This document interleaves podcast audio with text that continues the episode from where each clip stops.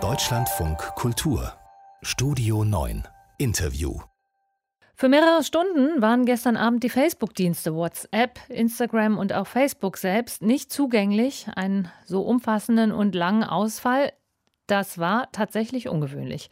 Inzwischen ist das Problem behoben. Ein Technikfehler, sagt der Konzern. Ramona Westhof mit den Details. Die Neueinstellung eines Routers, so Facebook, habe zu den Ausfällen geführt. Der Router regle den Austausch zwischen den Datenzentren des Unternehmens und der sei nun für einige Stunden gestört gewesen. In einem Blogpost des Unternehmens hieß es, man entschuldige sich bei allen Personen und Unternehmen, die sich auf die Kommunikation mit Facebook-Diensten verließen. Seit etwa Mitternacht deutscher Zeit sind WhatsApp, Instagram und Facebook nun wieder verfügbar. Vor allem auf Twitter wurde der Ausfall rege kommentiert unter anderem vom offiziellen Account des Netzwerkes, der buchstäblich alle auf Twitter willkommen hieß. Neben scherzhaften Äußerungen gab es aber auch ernstere Kommentare, wie Studie 9-Redakteur Moritz Behrendt in unserem Programm zusammenfasste. Da ist zum einen die Forderung, Facebook mit seinen angeschlossenen Diensten als Monopol anzusehen und in mehrere Teile zu zerschlagen. Das kam unter anderem von dem Whistleblower Edward Snowden, aber auch von anderen mit dem Hinweis auf die enorme Markt- und Medienmacht des Konzerns. Und dann gab es ja eigentlich eine Kritik an diesen ganzen Witzchen oder Memes, dass nämlich für viele Menschen das gar nicht witzig sei. Zum Beispiel in Afghanistan, da zählten WhatsApp und Facebook zu den wichtigsten Möglichkeiten, mit der Außenwelt überhaupt in Kontakt zu kommen. Und auch Stefan Braun von der Süddeutschen Zeitung äußerte sich im Deutschlandfunk Kultur zum Ausfall von Instagram, WhatsApp und Facebook. Die Reaktionen darauf sagten auch viel über unser persönliches Verhältnis zu Messengern und Social Media, so Braun. Ich habe drei Patentöchter, die alle unterwegs sind auf den Diensten. Die haben gestern vielleicht zum ersten Mal gemerkt, wie abhängig wir sind von dieser Technologie, wie abhängig unser ganzes soziales Leben schon geworden ist. Also es ist ja nicht mehr nur ein technisches Instrument, wo ich in der Küche einen Kaffee mache, sondern es ist eins, was meine soziale Welt dominiert als Struktur. Ja, wobei die Frage ist, ob das wirklich gut ist. Wie abhängig sind wir von sozialen Medien und Messengern? Bekommen wir Entzugserscheinungen ohne WhatsApp? Tobias Dienlin ist Professor für interaktive Kommunikation an der Uni Wien und Experte für soziale Medien und psychische Gesundheit. Schönen guten Abend. Hallo, Frau Dittmer. Wie ging es Ihnen persönlich gestern Abend? Wie hoch war Ihr Erregungszustand? Auch es ging eigentlich, ähm, aber es, es, war ganz interessant, weil ich nämlich noch einem Kollegen noch eine Frage gestellt hatte ähm, und ich darauf eine Antwort gewartet hatte und mich gefragt hatte, warum kommt die nicht? Und dann erst das zufällig später erfahren habe, und genauso auch meine Frau ganz überrascht und wir uns eigentlich eher gefragt haben, ist das Internet im Allgemeinen gerade down, bis wir gemerkt haben, dass sich das eigentlich nur auf diese Dienste beschränkt. Und ja, das war auf jeden Fall schon eine interessante Erfahrung, aber es war jetzt nicht dramatisch. Ja, so ähnlich ging es bei uns zu Hause. Der Sohn war am Schimpfen. Wir haben es aber dann nicht direkt rausgefunden. Könnte ich mir aber vorstellen, dass das bei vielen Menschen ganz anders war. Jugendliche reden ja heute quasi lieber mit WhatsApp als per Telefon. Nehmen wir mal an, so ein Ausfall würde mal länger dauern, mehrere Tage zum Beispiel. Wie würde sich das psychisch bemerkbar machen? Also ich halte es auf jeden Fall für plausibel, dass es uns ganz schön auf die Stimmung schlägt. Also dass es was mit uns macht. Also dass es uns frustriert, ähm, dass wir uns aufregen, weil wir eben jetzt nicht den nächsten Geburtstag oder und so weiter oder eben wie bei mir jetzt das Arbeitsmeeting mal äh, angenehm über WhatsApp organisieren können.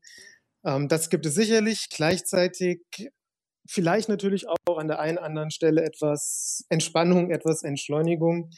Ähm, interessanterweise aber ist es so, dass unsere Forschungsergebnisse zeigen, dass ja, Messenger und Social Media haben durchaus einen Einfluss auf unsere Stimmung, aber das macht jetzt gar nicht so viel so mit der allgemeinen Lebenszufriedenheit, also wie gut es uns geht. Da sind Effekte erstaunlich klein. Mhm.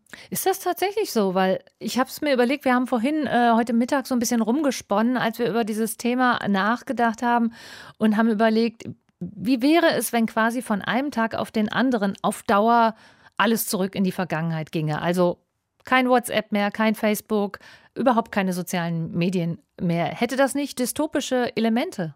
Ja, man kann das natürlich von ganz vielen Perspektiven betrachten. Also es ist auf jeden Fall unstrittig, dass Social Media einfach ganz fester Bestandteil unserer Gesellschaft mittlerweile sind. Also es ist eine kulturelle Praxis und wenn die wegfallen würde, würde sich sehr, sehr viel verändern. Sicherlich. Die Frage ist jetzt zum Guten oder zum Schlechten. Ich bin ja eigentlich ausgebildeter Psychologe. Wenn ich jetzt schaue, macht es die Menschen glücklicher oder weniger glücklich, würde ich vermuten, dass es gar keinen so großen Unterschied macht was wir sehen, ist, dass ob es Menschen gut geht oder nicht, erstaunlich wenig mit seinem Mediennutzungsverhalten zu tun hat, sondern da sind andere Dinge einfach viel, viel wichtiger. Beispielsweise, ob man einen guten Job hat, ob man in einer angenehmen Beziehung lebt, finanziell, ob es einem gut geht, ob man gesund ist. Das sind wirklich Dinge, die können Einfluss darauf haben, wie es uns jetzt als Menschen geht. Aber der normale Mensch würde jetzt nicht in eine Depression fallen, nur weil Social Media wegfallen. Da würden wir uns Alternativen überlegen. Hm. Die vermeintliche Abhängigkeit von sozialen Medien, ist das auch eine Typfrage? Sind es bestimmte Personengruppen, wo man klar sagen muss, da ist das nicht mehr gesund? Ja, das haben Sie gut beschrieben. Es ist so, dass es eben nicht ähm, das Gros der Gesellschaft betrifft. Also nur weil wir jetzt alle sehr viele und Stunden am Tag Social Media nutzen, sind wir nicht süchtig in diesem negativen, dysfunktionalen Sinne. Genauso wie wir auch viel Autos nutzen, Verkehr, Kleidung, Essen. Es gibt einfach Dinge, auf die sind wir angewiesen, aber das ist nicht unbedingt, äh, deswegen wären wir nicht dysfunktional, würde jetzt der Psychologe sagen. Aber es ist richtig, bei manchen ist es aber so, dass die Nutzung so viel wird, dass das wirklich den Alltag beeinträchtigt und dass man darunter leidet. Wer ist das? Das sind in der Regel solche Menschen, die einfach so, man würde von Impulskontrollschwächen sprechen. Also diejenigen, denen es einfach schwerfällt, auch mal zu verzichten. Denn die bessere Perspektive auf Social Media ist, dass die nicht gefährlich in Anführungszeichen sind, weil die schlecht sind, sondern weil sie eigentlich so gut sind, weil sie uns so viel Freude machen, weil sie uns ablenken, weil sie uns unterhalten und darauf zu verzichten, das braucht halt auch Selbstkontrolle und das schafft nicht jeder. Und diejenigen, die das nicht schaffen, die können dann wirklich auch sehr darunter leiden. Da gibt es auch wirklich dann auch natürlich ähm, schlimme Einzelfälle. Also wenn ich es schaffe, meinen Zuckerkonsum zu reduzieren, dann schaffe ich es auch auf soziale Medien zu verzichten. Mit einer höheren statistischen Wahrscheinlichkeit, ja.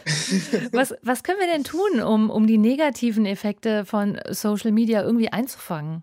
Ja, auf jeden Fall die Nutzung kritisch hinterfragen. Also auch wenn man für die Gesamtgesellschaft da durchaus Entwarnungen geben kann, also da werden wir jetzt nicht alle zu Unmenschen, nur weil wir viel Social Media nutzen, ist es so, dass man das schon kritisch hinterfragen sollte und darf. Welche Nutzung tut wie gut?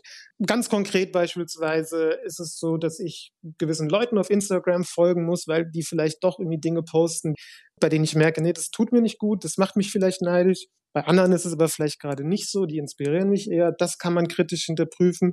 Genauso aber auch, wann man erreichbar sein will. Ich denke, es ist vollkommen legitim, phasisch nicht erreichbar zu sein beim Arbeiten oder aber auch, wenn man sich mit Freunden trifft und da eben diese situativen Auszeiten zu finden.